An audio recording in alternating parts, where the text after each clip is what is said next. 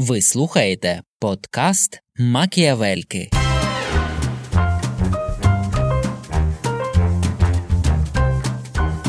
Зачекайте, все буде гаразд, зараз відкриється друге дихання. Вона прийшла в прозорій сукні на перше засідання парламенту. Я собі просто чомусь уявила, що в нас в такій ситуації вже рознісся безсрач. Її довго не помічали в цій порноіндустрії. Назву ще одного клубу я забула. Це не настільки важливо. Я дізнавалася багато нових слів. Тут же дуже багато інсинуацій, чуток і версій є.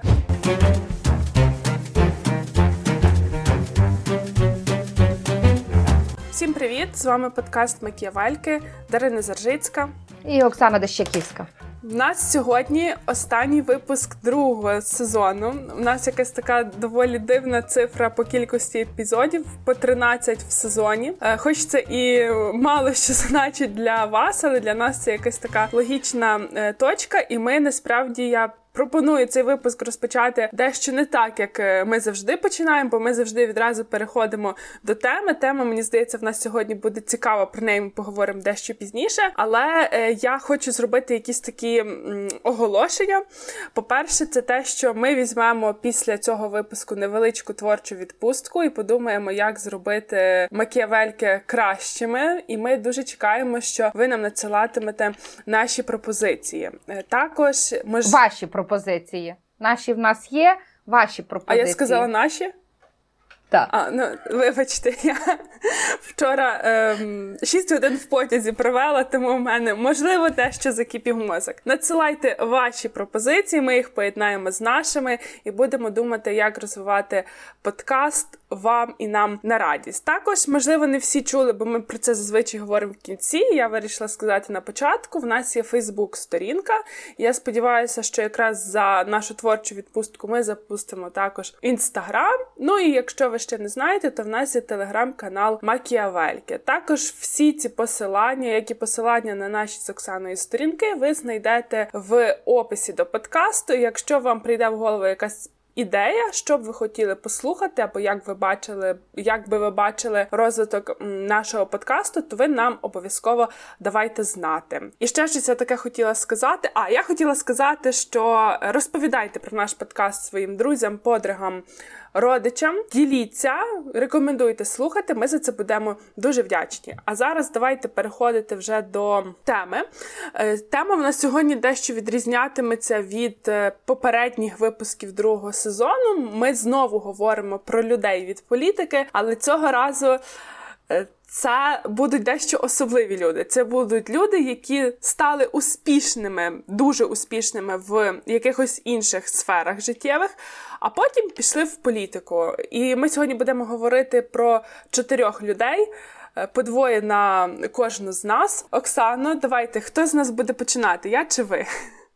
Давай, може, якось в хронології. Слухайте, ви так мене застали зненацька з пропозицією розпочати з хронології, бо я щось не знаю, яка хронологія в цих людях. Дивися, я думаю, що треба почати, з Чиччоліни. Давайте, з Чиччоліни. Бо вона була першою, вона, може, по віку десь така, як Шварценеггер, але, то я так анонсувала наступного нашого персонажа, але тим не менше, вона все-таки політикою почала займатися раніше за Шварценеггера, тому, напевно, що почнемо з неї. Взагалі, завдяки біографії цієї жінки, я дізнавалася багато нових слів. І не тільки тих, які стосуються, власне, сексуальних задоволень, які часто супроводжують її біографію, а інших. Наприклад, вівісекція. Я не знала, що тут таке. Я знала, що таке вівісекція, але ви розкажіть слухачам і слухачкам, я скажу, звідки я знала. Це тому, що вона авторка законопроєкту була про заборону вівісекції. І, напевно, може сьогодні це слово правозахисники тварин використовують більш часто, і воно більше на слуху, а вона це робила в 1987 році. Я розкажу, що то таке, але трошки потримаю інтригу, бо друге слово, яке я ще вивчила завдяки їй, ануїтет. Це слово, яке означає порядок платежів ренти. Саме через це її позбавили депутатської пенсії, і вона до сих пір за це судиться. Ось, так що це була така дуже корисна для мене персонажка. Вона цікава в дуже вона цікава жінка в дуже багатьох таких площинах і сферах свого життя. Народилася вона в Угорщині. Ну і насправді про неї дуже така суперечлива біографія. Є дуже різні погляди, і навіть вона в своїх спогадах по-різному описує свою молодість та юність. Одним словом, мама її була лікаркою. І вона ніби хотіла бути лікаркою теж, але закинула навчання в медінституті, зрозуміла якось часно, що то не її. А її батько, за іншими джерелами, відчим, працював в Міністерстві внутрішніх справ Угорщини. Вона дуже рано захотіла бути моделлю в 13 років, і тут далі теж суперечлива дуже інформація. За одними даними вона розповідала, що на неї дуже вплинуло зґвалтування в 14 років. А в інших спогадах вона говорить, що перший сексуальний контакт в неї був з чорношкірим студентом в 16 років. І то таке, знаєш, непонятно, то як то, що то і сталося, але тим не менше доля однозначно в неї була така цікава. Вона працювала в модельному агентстві, але так як вона була досить молода, вона в 13 років пішла працювати в модельне агентство, заробітків в неї там було дуже мало, і вона влаштувалася в готель на роботу. І знову ж таки, за одними даними покоївкою, за іншими даними офіціанткою, не виключено, що вона робила обидві роботи, але так само вона працювала в готелі «Інтерконтиненталь», і тут, власне, у віці 16 років її завербували. Її завербували угорські спецслужби. Так як в готелі зупинялися високопосадовці, то їй пропонували збирати інформацію про цих людей, і вона її передавала спецслужбам. Що цікаво, що навіть коли вона мала вже свою політичну кар'єру в парламенті Італії, оцей шлейф, що вона працює на Угорщину, він нікуди не дівся. Деякі там дослідники, експерти вважали, що вона до кінця залишалася агенткою угорської спецслужби і відстоювала законопроєкти, які були вигідні Угорщині. Разом з тим, її навіть деколи звинувачували в тому, що вона працювала на СССР, на спецслужби Радянського Союзу. В принципі, Угорщина була в цьому таборі, то може і не виключено, але якихось конкретних даних про це нема.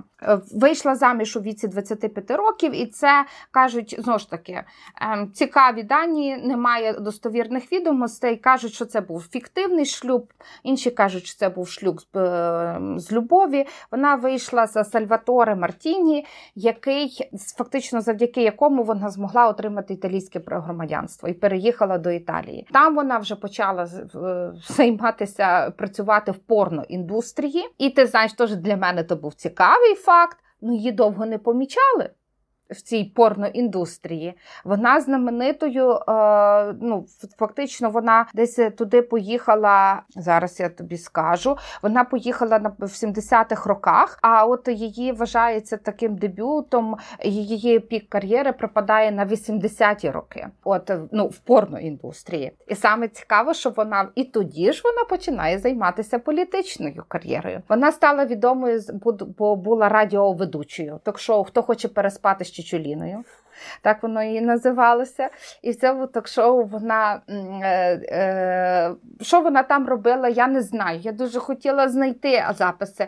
Я, Дарина, той раз теж користувалася і Ютубом, і всім на світі, бо я дуже хотіла подивитися це все. В сенсі, як вона, в неї там просто дуже цікаві факти. Вона прийшла в прозорій сукні на перше засідання парламенту. Зараз вона ту сукню продає, але на аукціоні, може, вже продала, вона орієнтувалася, що вона за неї виручить 1 мільйон євро. Я так хотіла знайти зображення її в перший день в парламенті, ту сукню, і я не знайшла. А був би класний постік для телеграму, ні? Одним словом, не знайшла. Знайшла іншу фотку, про неї там розкажу. Одним словом, вона розлучається з тим чоловіком, ток-шоу на радіо, порноіндустрія, зйомки в всяких фільмах. Кажуть, що вона дуже любила експерименти, вона ні в чому не відмовляла режисерам, вона вважається акторкою жорсткого порно. І одним словом, ну, але ви десь орієнтовно в 79-му році вона починає цікавитися політикою. І політикою вона цікавиться через сферу захисту довкілля. Була така перша італійська партія, називалася партія «Сонце», це партія зелених Італії. І вона пробує балотуватися від неї, теж бере участь у виборах. І вона захищає, власне, довкілля. І вже тоді в неї з'являється такі положення, вона виступає проти насильства у будь-яких його формах. І в тому числі, якщо йдеться про війну, про насильство щодо інших країн. Факт того, що цей досвід був її не дуже успішний, вона тоді нічого не виграла і не отримала ніякого там місця, але в 85-му році їй пропонують, і вона приєднується до радикальної партії в Італії. І ця радикальна партія, вона, власне, головними її гаслами це було виступ проти насильства, за мир у світі і за відмову від атому будь-якого, чи він використовується як ядерна зброя, чи він використовується в мирних цілях. І їй теж імпонують дуже ті цілі, і вона проходить два роки вона працює як членкиня партії. В 87-му році оголошують вибори, зараз я скажу, і вона ці вибори проходить в окрузі біля Риму, вона виграє, вона стає другою. Першим тільки був лідер партії по кількості голосів набраних, і вона проходить до парламенту. Римський округ Лаціо, там вона виграла вибори. І вона проходить до парламенту. В парламенті вона всіх дивує дуже своєю епатажністю. В той перший вихід в парламент вона прийшла у сукні зеленій, але з італійським прапором. Сукня була прозора, і всіх дуже здивувало, що в неї нема білизни. І її навіть журналісти спитали, що нема білизни. А вона каже, я не бачу в ній сенсу. І то була така її перша конференція. От про парламентське її майбутнє, її минуле.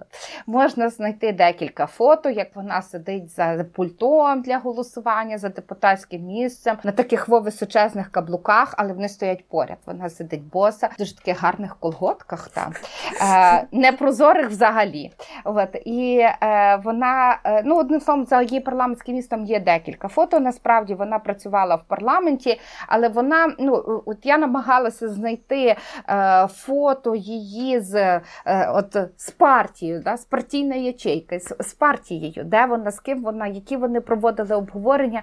На жаль, про це відомостей я не знайшла. Єдине, що знаходила, це те, які законопроекти вона підготувала. Вона підготувала 12 законопроектів, жоден з яких не був проголосований.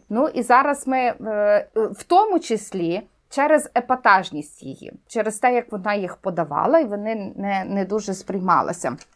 Це були законопроекти за сексуальну освіту у школі. 1987 і 1992 рік. Це часи, поки вона була депутаткою в парламенті. Вона виступала за легалізацію легких наркотиків. Вона виступала і подавала законопроект за секс у тюрмах. Вона виступала за вільний секс у парках. І вона навіть хотіла, Дарина, займатися бізнесом. Вона хотіла, власне, побудувати готель і парк, в якому можна вільно займатися сексом. Але щось їй той бізнес не пішов після парламентської кар'єри. І тоді вона почала займатися ще іншим бізнесом. Я отут дуже хотіла розказати, що вона так само виступала проти вступу Італії в НАТО. І вона виступала проти військової агресії на Близькому Сході, проти, коли там Ірак захоплював Кувейт, вона була проти, і вона взагалі виступала проти тероризму, і навіть тут вона теж зробила такі дві епатажні заяви, що вона пропонувала себе і секс Саддаму Хусейну в обмін на мир. І те саме потім пропонувала Осамі Бен Ладену, теж в обмін на мир, щоб він не здійснював своїх терористичних атак. Але цього всього, звісно, ніхто на її зголошення не відповів. І в 91-му році вона... ще було дуже цікаво, що вона там сперечалася з міністрами, і вона все ж таки в оцей публічний дискурс вона вводила оці питання сексуальної освіти. Вона хотіла, аби на рівні законодавства було закріплено добровільне право на сексуальну свободу. Щоб воно було так закріплено законом. Вона ще дуже хотіла, щоб Італія в плані наркотиків рухалася за прикладом Нідерландів, щоб все можна було, легкі наркотики, аби були легалізовані. Ну і вівісекція – це заборона робити розтини на живих тваринах або людях з метою експерименту. Оце теж, за що вона виступала, те, що я анонсувала раніше. Ну і, на жаль, це в часи її парламентаризму не було проголосовано. В 91-му році вона сильно закохується в Джефа Кунса. То є такий відомий, художник і скульптор. Хтось його там критикує за банальність і кіч, якими він послуговується. Хтось каже, що він там має вдалу маркетингову стратегію, але в 91-му році він одружився з Чиччоліною. І то мені дуже цікаво. Вона, майже не пропускала засідань парламенту. Вона була одна з найдобросовісніших депутаток. Але вона вийшла заміж в 91-му році і виїхала з ним до Америки. Видно, в той час, як вона там жила, не було сесій. Ото для мене стало загадкою, бо я не знайшла тут даних, як вона поєднувала роботу із заміжжя в Америці з Джефом Кунсом. Але Джеф Кунс створив на основі їхнього шлюбу, якщо можна так сказати, серію «Зроблено на небесах» «Made in Heaven». І це серія малюнків та скульптур з дуже детальним зображенням їхніх сексуальних зносин. Я сказала зносин чи стосунків, правильно було сказати. Ви сказали зносин, але мені здається, що в українській мові це синоніми, ні? Чи зносини мають якусь негативну конотацію? От я ж про то думаю. Звучить в дуже такому галицькому дусі. Секс, одним словом, був з нею, причому в дуже таких детальних образах. Тобто і статеві органи проліплені, промальовані. І це зробило його суперпопулярним. Бо це було зі скла скульптури, це були картини, це були просто скульптури. Вони були великого розміру. Їх якраз можна нагуглити, скільки хочеш, і подивитися. Факт того, що це принесло йому досить велику популярність, але скажу одразу, що його родина була не в захваті від такої невістки. Щось їм не пішло, бо через рік вони розлучилися. Більше того, вона від нього втікала. І вона поверталася до нього в Італію. Кажуть, що вона там, що там мала з охоронцем. В сенсі якось вона його задобрювала, щоб він її відпустив. Але вона була вагітна вже на той момент. І сина вона родила в Італії. І наступні 20 років вона судилася з чоловіком за право опіки над сином. Там вони судилися вже не тільки за право опіки над сином. Він хотів його забирати. Тут далі версії розходяться. Хтось каже, що той син був все життя з мамою, хтось каже, що Кунс його якось викрадав, а вона потім через свої різні зв'язки викрадала обратно. Бо за право опіки суд виграв він, але дитина син був весь час з нею, з Чиччоліною. І, власне, після розлучення з Кунсом вона більше ніколи публічно не говорить про свої романтичні стосунки. Ні з ким в неї там були романи, ні в кого вона більше закохувалася. Ми вже цього не знаємо. Вона виносить це за дужки, вона живе зі своїм сином. І син, до речі, їй теж приніс неприємності. Синові орієнтовно зараз там від близько 30 років. Його звинувачує поліція у зберіганні наркотиків, і через це в неї був обшук. І вона не хотіла пустити їх, поліціянтів, до себе до помешкання. Вона їх там побила і за то її теж посадили до в'язниці. От то вона, але то вже було буквально зовсім недавно, це десь у 2013 році таке вже було, вже після її політичної кар'єри. Наприкінці так само свого засідання в парламенті, свого засідання в парламенті, вона створює нову партію, партію любові. Тож мушу сказати, що я наполегливо намагалася знайти програмні документи цієї партії. Но не знайшла. І тому можу сказати, так само, як не знайшла даних про хто ще є членами цієї партії, чи вона існує досі, навряд чи.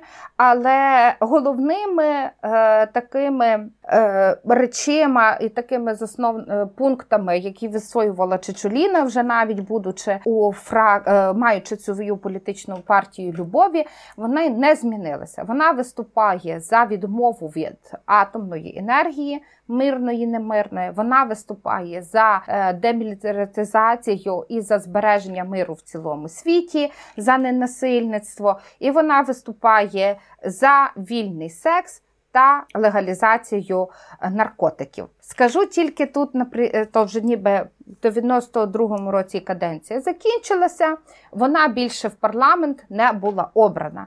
Хоча вона мала намір продовжувати політичну кар'єру, і в 2002 році вона балотувалася на вибори мера одного з міст, я зараз навіть скажу якого, місто Монцо. І вона насправді спричинила такий поштовх, бо після того його в 2000-х роках ще дві порноакторки теж в Італії намагалися будувати власне політичну кар'єру. І одна з них, Міллі Деобраччо, відмовилася балотуватися на той самий пост міського мера Монцо, міського голови Монцо, через те, що там балотувалася Чиччоліна. Я, до речі, забула сказати її справжнє, ім'я.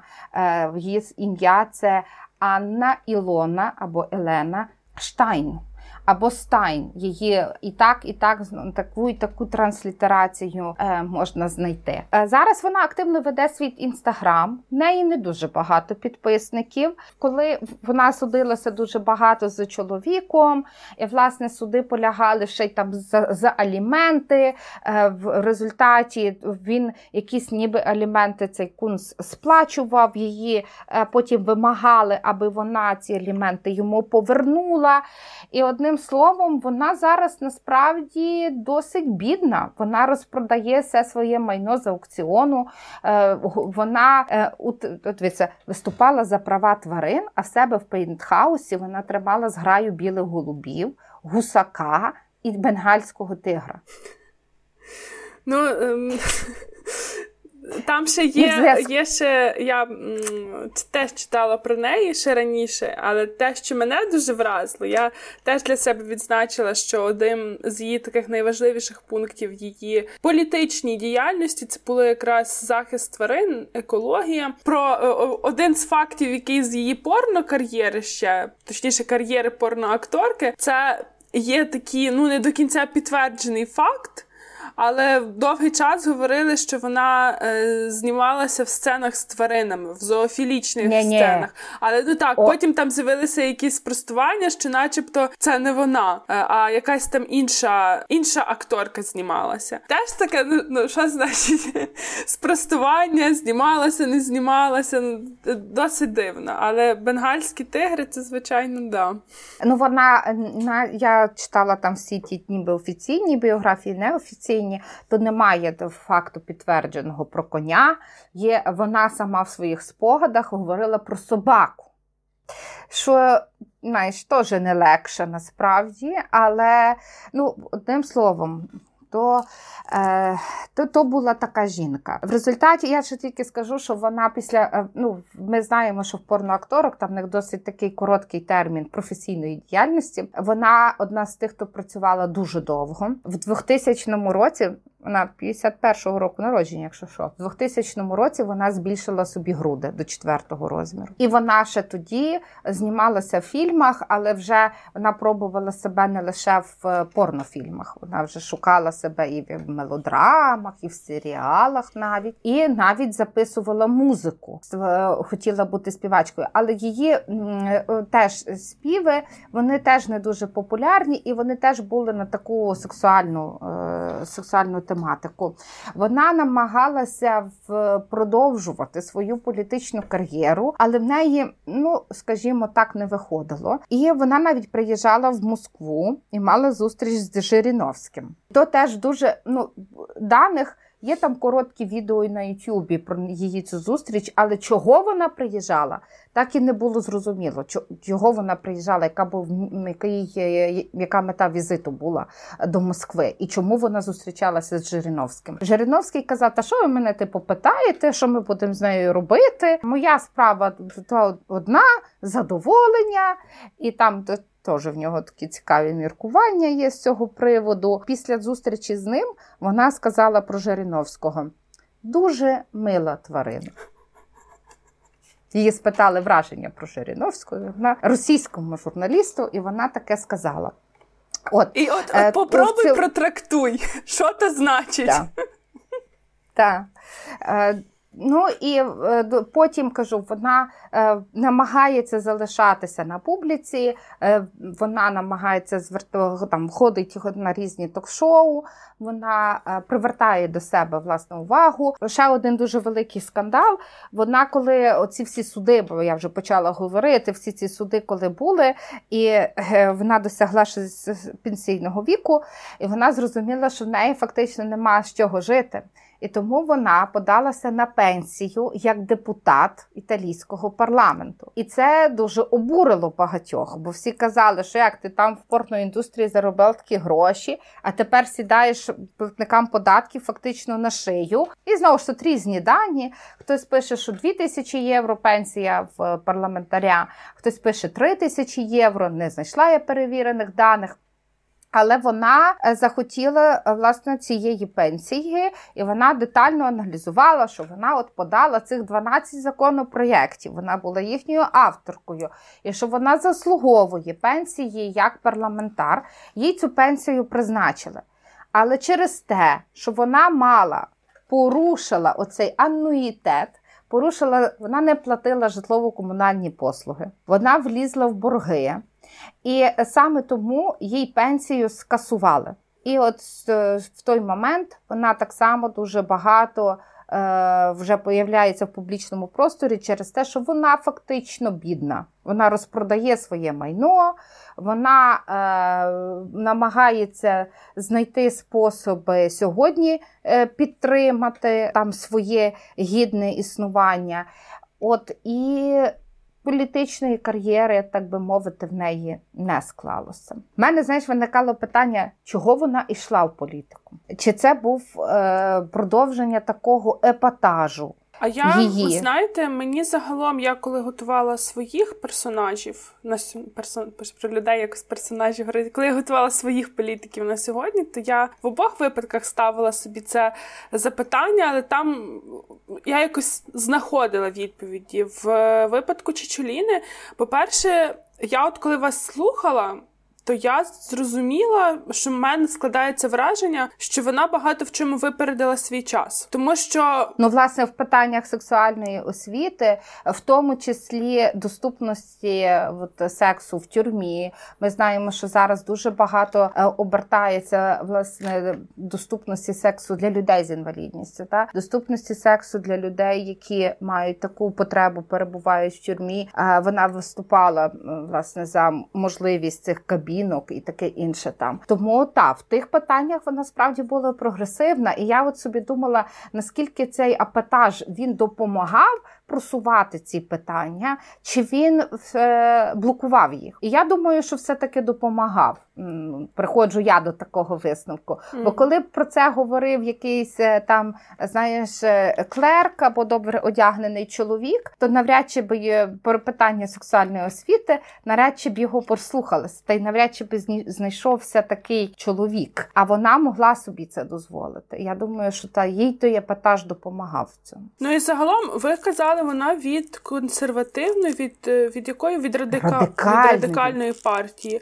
А вони які? Радикально праві чи радикально ліві? Тому що, судячи з того, що ви про неї сказали, в неї такі дуже лівацькі погляди, зокрема на війну, на екологію, ну така в традиції нових лівих. І мені здається, що якби така політикиня з'явилася сьогодні десь на орбіті в якійсь країні, то, як на мене, шанси побудувати політичну кар'єру значно вищими би були, тому що ми зараз маємо оцей нову етику, доволі таки лівий порядок денний, він стає все більш популярним, і мені видається, що вона просто, може, не в той час почала, і, відповідно, її кар'єра політична досить швидко згасла і не мала ніякого продовження. Але я ще, знаєте, мене ще так теж зачепило те, що громадськість виступала проти того, аби вона отримувала пенсію як депутатка, апелюючи до того, що в порноіндустрії заробила статки. І я би тут нашим слухачам та слухачкам хотіла порадити серіал. Він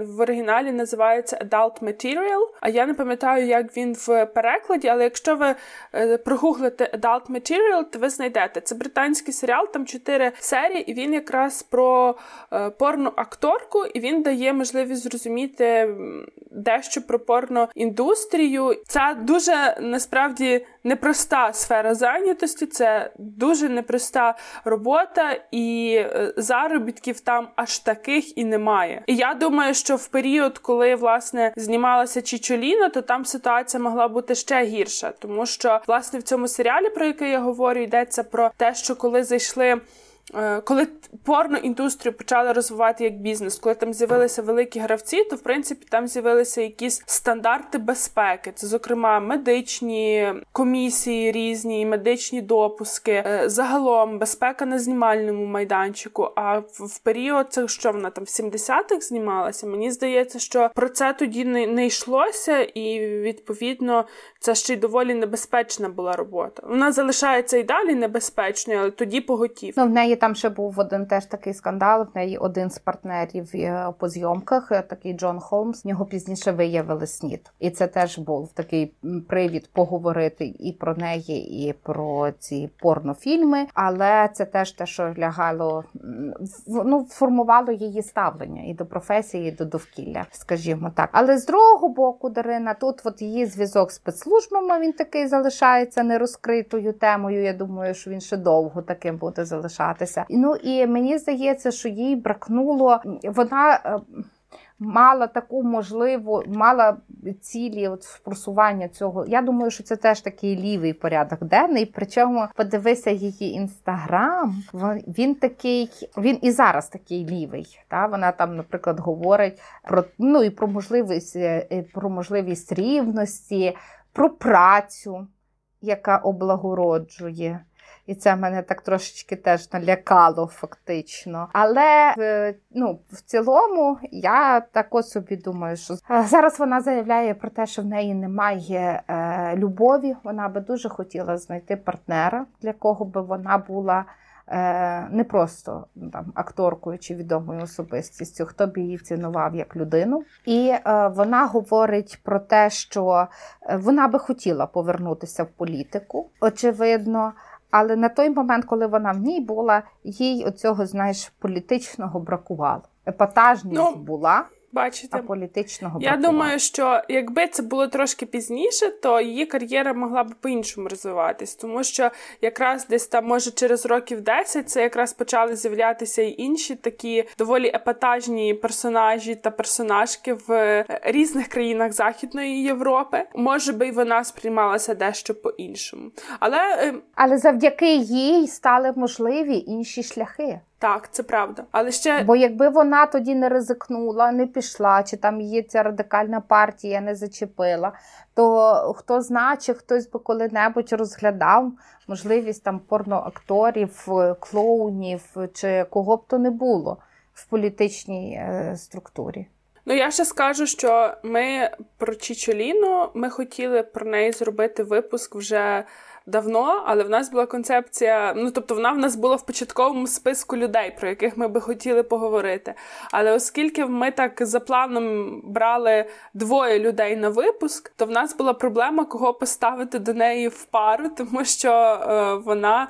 дійсно доволі екстравагантна політикиня, і в неї доволі нетиповий її політичний шлях, і ми якось дуже довго не могли знайти, хто з нею може бути в парі. І от мій політик, про якого зараз я буду говорити, це не анонсований Шварценеггер, я скажу спочатку про іншого, але ще перед тим такий ліричний відступ зроблю, це те, що про вівісекцію ви говорили, я казала, що я знаю. І знаєте, звідки я знаю? Я коли вчилася в школі, ми мали диктант, як на іспиті, диктант з української мови. Відповідно, в нас там була книжечка, збірка диктантів, за якими готувалися, ми писали тренувальні диктанти. Один з диктантів був про вівісекцію. З тих пір я знаю, що це таке. Ось, але повертаючись до теми, то, власне, оця ідея зробити такий випуск про людей, які мали успішну кар'єру в якійсь іншій сфері, а потім почали зайнятися політикою, вона прийшла мені в голову завдяки наступному політику, і це мер Тбілісі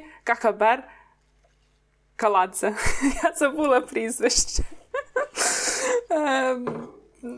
Ну, це не перший політик зі складним прізвищем в нашому подкасті, зокрема. Ну, в нього насправді не настільки складне прізвище, він просто відомий як Каха Каладзе. Я хотіла його назвати офіційно, повне його ім'я Кахабер, і в результаті забула прізвище. А я насправді не знала раніше, що він є мером Тбілісі, але якось ввечері, кілька місяців тому, я сиділа в інстаграмі однієї грузинської дизайнерки Нокі Арешідзе. І я гортала її інстаграм, я побачила її фотографії з сім'єю, і мені чоловік її видався дуже знайомим. От реально було таке враження, що я вже десь його бачила. Я перейшла, він там був позначений, я перейшла, я зрозуміла, що ця грузинська дизайнерка, це дружина Кахи Каладзе, який дуже відомий футболіст. Він грав в грузинських футбольних клубах, він 3 роки грав в київському «Динамо», а після цього він грав у італійській клубах «Мілан», і назву ще одного клубу я забула. Це не настільки важливо. Починаючи з 2012 року, Каха Каладзе почав розвивати також і свою політичну кар'єру. В той рік він був обраний до грузинського парламенту від, на той момент, опозиційної партії «Мрія», яку... що ви щось хочете сказати? Ви підняли руку? Я не те, щоб я підняла руку, і Дарина, знаєш, я от просто в шоці сама себе. Знаєш, про кого я очікувала сьогодні почути? Ні. Я все життя думала, що ти будеш говорити про Хатію Деконаїдзе. Зато я казала, одна жінка в тебе, одна в мене. І тут ти починаєш говорити, кажеш, мер, і я напряглася. Тебе не насторожило, що я написала про жінку, я тоді... Ми просто... Давайте тоді ще скажемо, що ми зараз взагалі дистанційно записуємо випуски, погоджували концепцію в месенджері, і я щось... Ну, я в поїздах це все дивилася, і, мабуть, я... пропустила, де йшлося про гендерну рівність, бо сьогоднішній ранок я ще почала з жалкування і пила воду, і така думала, якось так шкода, що мене зрівноважили, що в нас буде 3 чоловіка, 1 жінка, але потім подумала, Чиччоліна, вона така яскрава, вона буде за 2. Ні, це не вона, це Каха Каладзе, мер Тбілісі. Окей. Загалом, давайте скажу кілька слів про те, як він почав свою спортивну кар'єру. Його в спортивну секцію відвів батько. Будучи дитиною, він був досить маленький, і тренери, коли дивилися, то вони не дуже хотіли брати його в секцію футболу, казали, краще відведіть дитину на танці. Але один з тренерів таки погодився, щоб Каха Каладзе грав, і врешті він дуже багато працював. От є спогади його дитячих тренерів, що він просто міг бігати стільки багато кіл, що по ньому вже було видно, що він зараз просто зумліє, впаде. І до нього тренери підходили вже з роздратуванням, що перестань, тому що нам тебе зараз доведеться рятувати. А він казав, зачекайте, все буде гаразд, зараз відкриється друге дихання. І дійсно, ніби друге дихання відкривалося, і він продовжував далі бігти. Він, по-моєму, 6 років грав в Грузії, виграв дуже багато з Динамо Тбілісі командою різних трофеїв. Потім на 3 роки переїхав до Києва, де він грав в Динамо Київ. Він грав на позиції захисника, ну там з якимись різними варіаціями, правий, лівий, центральний, я вже в це все не вдавалася. Суть така, що він 3 роки пограв у Києві, а потім в той час, коли продавали Андрія Шевченка до футбольного клубу «Мілан», тоді ж продали і Кахабера за 16 мільйонів. Він був найдорожчим грузинським гравцем в історії, якого купували італійські клуби, і він в Мілані грав близько 10 років. В нього була дуже тривала кар'єра. Колись це були більш успішні сезони, колись менш успішні, але з Міланом він виграв фактично все, що можна було виграти. В тому числі він виграв і Кубок Ліги Чемпіонів, хоча в тому матчі він не забив пенальті. От такий от факт про нього. Така успішна футбольна кар'єра дуже сприяла тому, що він ставав все більш впізнаваним на батьківщині, з ним випускали футбольні марки, ну тобто він дуже-дуже був популярний. І я маю інформацію від ІРІ. Міжнародний Республіканський інститут, це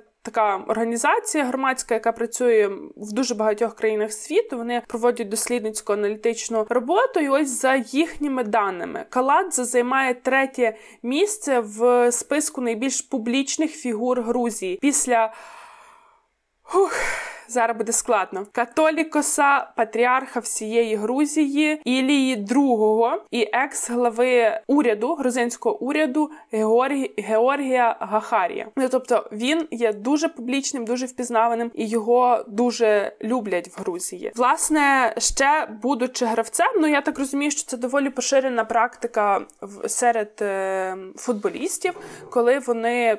Тому що, якщо футболіст має успішну кар'єру, то зрозуміло, що в нього дуже і дуже непогані заробітки. Так само було і в Каладзе, і він, ще будучи футболістом, він почав вкладати гроші в різний бізнес, і, до речі, це теж для мене було досить так неочікувано, тому що, скажімо, він має досить серйозну заангажованість в енергетичний бізнес. Він має 45% акцій однієї енергетичної грузинської компанії, і забігаючи наперед, коли в 2012 тому році його було призначено міністром енергетики, то, звичайно ж, всі відразу почали говорити про те, що тут є дуже серйозний ризик конфлікту інтересів, тому що міністр енергетики, і він має 45% акцій енергетичної компанії, відповідно, він там мав щось, по-моєму, 14 днів відповідно до законодавства, аби вийти зі складу тієї компанії. Він це так і зробив, його акції були продані, але все ж ризик конфлікту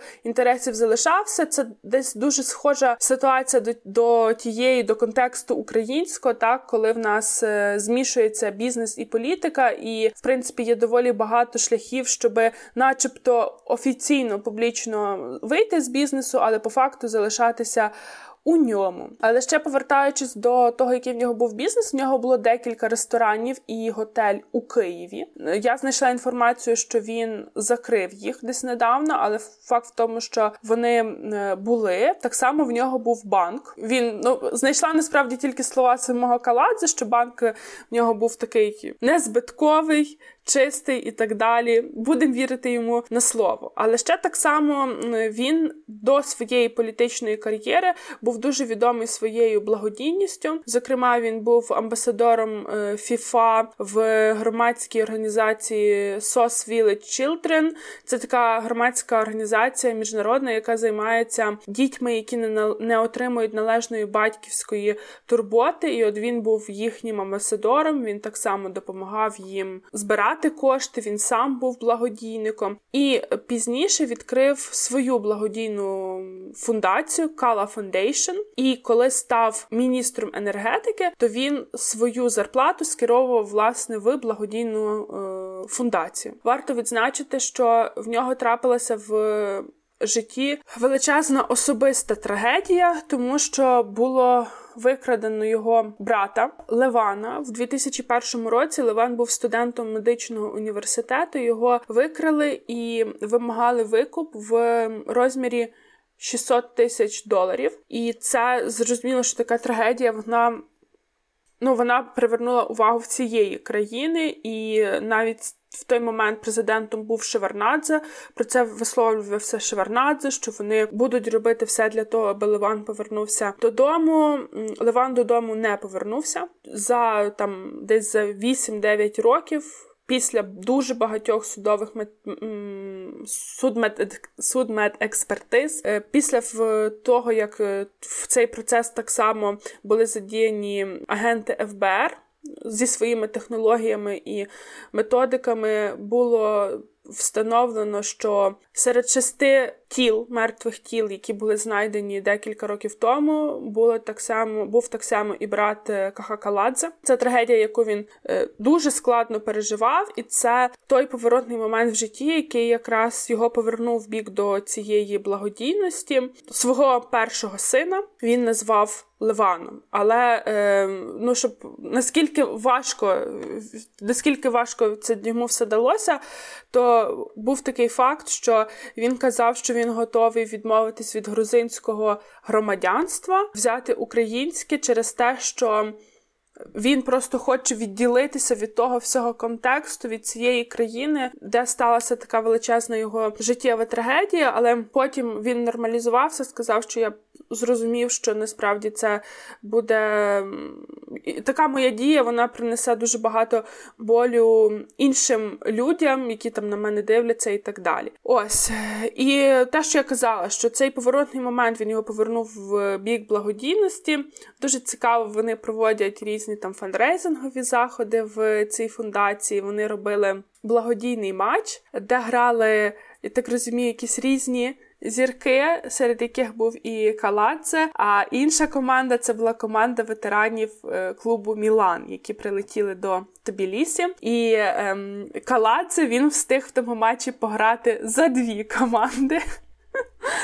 І от такі вони різні заходи робили. А в 2012 році він доєднався до партії Іванішвілі. Іванішвілі теж така персона дуже-дуже двозначна, тому що він загалом після розпаду Радянського Союзу він взяв російське громадянство. Він дуже довгий час жив в Росії, а потім він повернувся вже коли Саакашвілі став президентом, і Саакашвілі йому давав грузинське громадянство. Іванішвілі, він мільярдер, він дуже багата людина з бізнесу. Він також є філантропом, займався багато благодійністю. Він працював, якщо я не помиляюсь, він працював в уряді Саакашвілі, потім відійшов, а потім оголосив, що він сам хоче йти в політику і створив таку опозиційну до режиму Саакашвілі партію «Мрія». І в 2012 році Саакашвілі програє парламентські вибори так само. Власне, виграє тоді не лише «Мрія», тоді дуже багато партій, 7, по-моєму, партій об'єдналося, зробили таку коаліцію ще на моменті виборів. І, власне, вони тоді перемогли. Там було дуже багато партій. Там була і зелена партія, тобто дуже-дуже різні були представлені. І що теж цікаво, це те, що йдучи в політику, Іванішвілі сказав, що він йде в політику на 2 роки. Потім він собі вернеться до своїх справ. І, в принципі, оцю свою таку обіцянку він виконав. Він тільки там 2 роки побув, тоді повернувся. З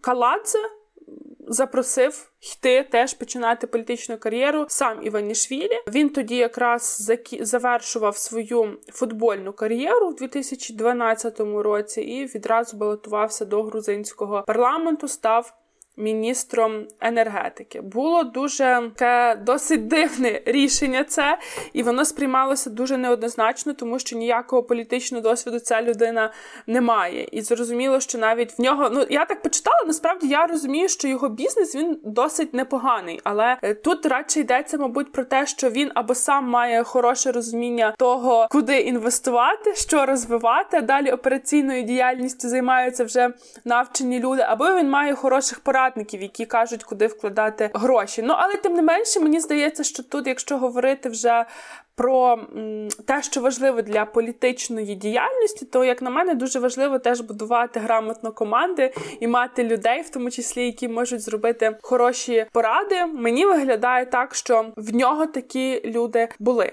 В 2017 році він йде відставку з поста міністра енергетики для того, аби брати участь в виборах на посаду мера міста Тбілісі. В нього була досить така цікава, як на мене, політична кампанія, бо він відмовився від якихось таких, йому, зрештою, не потрібно було великі рекламні кампанії, які мають на меті найбільше це створення якогось іміджу, підвищення впізнаваності, бо в нього цього добра є більш ніж достатньо. Він також відмовився особливо від телебачення, в нього цього всього не було. Він зробив наголос на інтернеті. І його найбільшим форматом, більш вживаним форматом під час виборчої кампанії було те, що він просто записував на фронтальну камеру, чи з селфі-палкою, мабуть, швидше за все, так судячи з ракурсів, відео з різних точок Тбілісі, де він говорив про проблеми міста. І,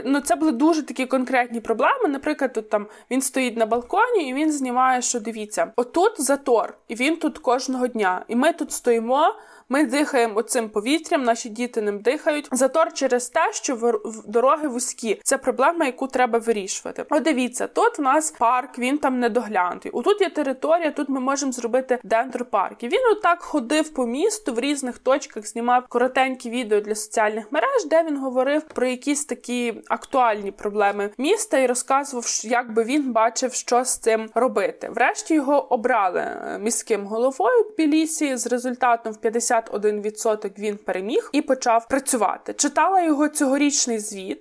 Тут, до речі, теж досить цікаво, тому що він досі не сказав, чи він буде балотуватися на свій другий мерський термін, бо вибори вже восени, а відповіді від нього далі немає. І тут же дуже багато інсинуацій, чуток і версій є в грузинських медіа. Є версія, що він взагалі піде з політики.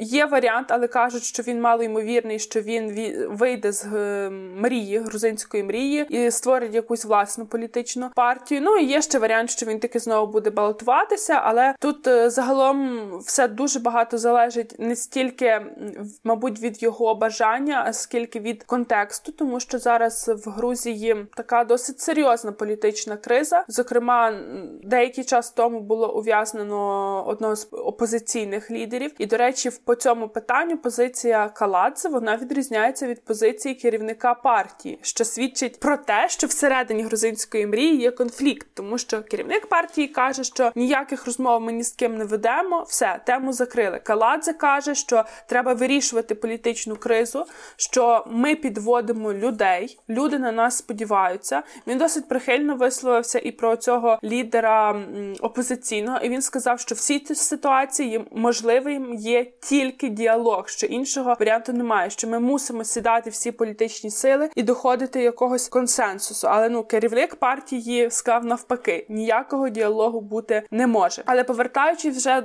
до роботи Каладзе як мера, то в нього в звіті чітко прослідковується те, що велику увагу він приділяє інфраструктурі. Він, зокрема, говорить про зміну системи громадського транспорту. Знаєте, що мені сподобалось? Я читала багато. Це були офіційні прес-релізи, написані міською радою і так далі, але може я просто за життя міста Львова так не слідкую, хоча громадський транспорт мене теж болить. Але отут мені що сподобалось, дуже конкретні речі говоряться, що ми закупили 300 мікроавтобусів. Наша транспортна реформа, вона передбачає, що дійсно ми зменшимо кількість мікроавтобусів, але ми додамо там стільки-то 8-метрових автобусів. Отака фаза буде закінчена до 2023 року. Зараз ми працюємо на те, аби працював електронний квиток, в них працював в метро і в електротранспорті, а зараз вони так само під'єднують до електроквитка і автобуси, маршрутки, але вони кажуть, що технічно це можливо зробити лише в тих нових, які ми закупили. І фактично, пояснюється все доволі чітко, що, коли буде зроблено і для чого. Друге, це те, що, з того, що вони заявляють, зрозуміло, що в них є хоча б якийсь план, як це робити. Бо, наприклад... Я тобі скажу, такого в нас навіть теж є план у Львові. План сталої мобільності він називається. Але тут питання є і в реалізації, і в всьому іншому, і в тому, як наскільки він партисипативний, як він обговорюється. І от мені цікаво в тому контексті навіть, про якусь такі політичні культури проговорити. Каладзе цей план приймав, проговорював. Чи це було таке рішення? Ні, там була та сама. Була та сама проблема. Я читала коментарі вже громадських організацій, які займаються, власне, транспортом, мобільністю міста, але теж досить цікавий. На мою думку, цікавий коментар був, бо представниця цієї організації сказала, ми не можемо ні покритикувати, ні похвалити. Нам не представили там їхніх досліджень, тобто там є та сама проблема. Мала партисипативність. Я собі просто чомусь уявила, що в нас такі ситуації вже рознісся безсрач.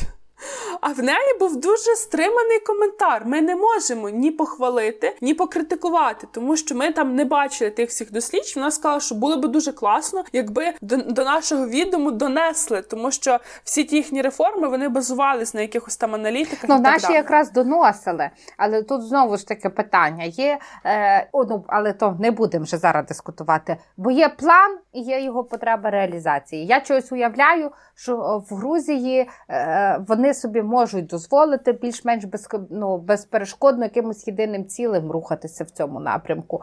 А в нас ми кожен раз мусимо черговий план виборювати. Кожен його наступний крок шукати кошти на реалізацію і таке інше. Але ви бачиш добре, що я просто дуже люблю Тбілісі. Я там була. Мені дуже подобається те місто. Я собі уявляю, які виклики вони мали, які вдалося подолати сьогодні. І тішуся, що вони прагнуть долати далі. І дуже добре, що є ці громадські діячі, активістки, які можуть собі дозволити коментувати всі ці штуки. Але там, насправді, ще хотіла просто сказати, ти кажеш, в партії «Мрія» є фракції. В кожній партії є фракції всередині. Хтось за, хтось проти, хтось щось обговорює. Питання важливо, щоб та дискусія була. Але от той коментар по опозиціонеру, він якраз такий публічний і гострий. Він може означати, що таки буде нова партія. Давайте до цього дійдемо, що скажу про те, за що він прозвітував. Я думаю, я не була в Тбілісі, я була в Батумі. Тбілісі мене чекає попереду. А після підготовки до цього подкасту, то я думаю, що 100% чекає. Він так само займався там абсолютно всім, що стосується благоустрою міста. Тобто так само в звіті подано, що за 3 останні роки було оновлено 1000 скверів, 15 парків і 60 зелених зон, все загальною площею понад 100 гектарів. Власне, ще одне – це те, що місто рухається до більшої екологічності. Транспорт, який вони закупили громадський, він є менш шкідливим в контексті викидів в довкілля. В Тбілісі там роблять різні зональні парковки, такі погодинні. І є система, що безкоштовно можуть там залишати машини люди з інвалідністю і електрокари. Теж, тобто, таким чином місто якось стимулює перехід на електрокари. Ще одне – це те, що загалом так само одним з пунктів роботи Каладзе є те, що Тбілісі має ставати більш інклюзивним. Вони там понад 100 комунальних будівель обладнали пандусами, розробляють програми, думають, як транспорт зробити більш інклюзивним. Я почитала, мені, в принципі, дуже заімпонувала якась така конкретність в діях, конкретність в планах. Ну і першочергове завдання, яке він ставить перед собою, це є завдання інфраструктурне. Mm-hmm. Це так само пов'язане з забудовами, щоб забудови були екологічні. Роботи дуже багато. Я дивилася, він давав інтерв'ю для Deutsche Welle, яке брала Жанна Німцова. Я розумію, що йому було дуже важко говорити російською, і швидше за все, що він міг відповісти на питання, він відповів, мабуть, 10% через мовний бар'єр. Там вона його запитувала також і про те, чому він пішов в політику. Ну, і він сказав, що його запросив Іванішвілі, а він погодився, тому що йому не подобалась авторитарність режиму Саакашвілі. Він сказав, що дуже багатьох людей фактично, якщо вони висловлювали думку, яка була відмінною від думки режиму Саакашвілі, їх відправляли до в'язниці, і він, власне, з міркуваннями про Грузію, про свою країну, яку він дуже любить, він вирішив піти в Грузію. І знаєте, я йому чомусь вірю. Uh-huh. І ще один таку навіть цікаву, я маю цитату, я зараз прочитаю. Цитата стосується того, про поєднання грошей і політики. Він сказав, що я знаю дуже багато випадків, коли люди приходили до влади без нічого, а потім виходили дуже багатими. В політиці, якщо ти совісна людина, не можна заробити гроші. Навпаки, ти в політиці для того, аби допомагати країні. Ти маєш робити ті реформи, які допоможуть розвивати державу і демократію. В цьому напрямку ми дуже багато працювали. Напевне, в нас теж є помилки, але ми вчимося, щоб іншого разу їх не повторювати. Це теж він декілька разів говорив, що я в політиці не для того, аби заробляти гроші. Загалом політика – це не та сфера, де можна заробляти гроші. А щодо його політичного майбутнього, буде партія, не буде. Те, що я прочитала, там є декілька варіантів. По-перше, чи його знову висуватиме грузинська Мрія, залежить від того, як ця партія взагалі буде чухатись. Тому що зараз там прем'єр-міністр вимушено пішов у відставку, їхні рейтинги трохи падають. Тут дуже багато що залежатиме. Якщо вони матимуть сильну позицію, і якщо вони матимуть достатньо, скажімо, коштів для того, аби вкладати так само в мерську кампанію в Тбілісі, то, можливо, Каладзе і буде балотуватись другий раз. Є варіант, що вони запропонують йому самому фінансувати свою політичну кампанію, і грузинські політологи кажуть, що це така буде дуже ризикована інвестиція, бо невідомо, чи вона зіграє, чи вона не зіграє, і що, можливо, Каладзе це не дуже і приваблюватиме, власне, вкладати гроші в щось, що матиме невідомий результат, що, можливо, для нього вигідніше, наприклад, буде зосередитись просто на благодійності і покращувати життя Грузії в інший спосіб. Є версії, що він взагалі хоче піти з політики. Власне, він навесні цього року він мав проблеми зі здоров'ям, саме з кровопостачанням мозку. Він десь місяць провів в лікарні, в нього були проблеми з вестибулярним апаратом. Це теж може бути свідченням того, що він може захотіти піти з політики і повернутися до Мілану, де він багато років прожив, і де його бізнес є. В нього, до речі, там я згадала, в нього в Мілані ресторан є, який має мішленівську зірку. Круто. Щодо того, чи він може якусь свою політичну силу заснувати, все може бути, але тут знову ж таки, я думаю, що суто його статків може й не вистачити. І крім того, тут ще питання того, що його там люди, так, які готові би були піти за тим в його нову політичну партію з Мрії, що не факт, що їх є так багато, тому, можливо, він просто не матиме достатньо людей. О, я з того всього, що там почула, наговорила, то я думаю, що може для нього і таким добрим інструментом буде якийсь благодійний фонд або організація, яка без політичних амбіцій може зробити багато для того, щоб в Грузії стало краще.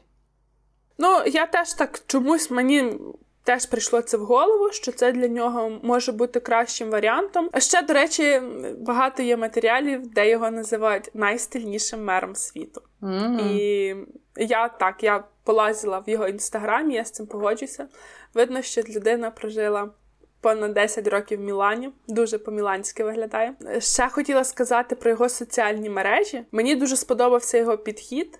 В нього Фейсбук такий дуже офіційний, ти його читаєш ніби бюлетень оголошень, там Ну, офіційно двома мовами, грузинською та англійською. А от Інстаграм в нього дуже такий життєвий, його, мені чомусь навіть видається, що він його може вести сам. Дуже багато фотографій його, його сім'ї, в нього 4 дітей, дружина, собаки. І мені дуже подобається такий підхід, коли специфіку кожної з платформ використовують, власне, як воно має бути. Тому що, наприклад, українські політики і політикині часто просто дублюють інформацію в соціальних мережах.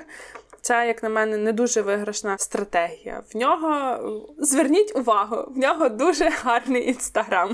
Угу. Дарина Заржицька, Оксана Дащаківська, подкаст «Макіявельки».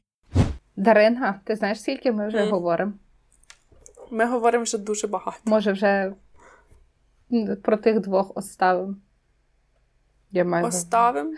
Ну, дивися, то вже більше години. А ще їх двоє. То правда. Мінімум по 15 хвилин. Ну, то що? То давайте зробимо ще один запис за кілька днів. Ні, ми можемо зараз зробити запис. Я просто про те, чи ми ж ми його розділимо тоді. Розділимо. Або допишемо, а там, якщо що, то ти ще раз привітання допишеш. Бо ти вже сказала, що 13-й послідній, ти пам'ятаєш. Окей. Добре. Да, давайте пишемо, а там підемо. Запис ми продовжили, але тих двох дійсно оставили для окремого епізоду. Скоро він з'явиться в публічному доступі. Шукайте і слухайте, про кого ми ще говорили, окрім згаданого Шварценеггера. А наразі дякуємо, що були з нами, і нагадуємо, що ми особливо любимо, коли ви коментуєте щось, залишаєте свої лайки та розказуєте про наш подкаст друзям та знайомим.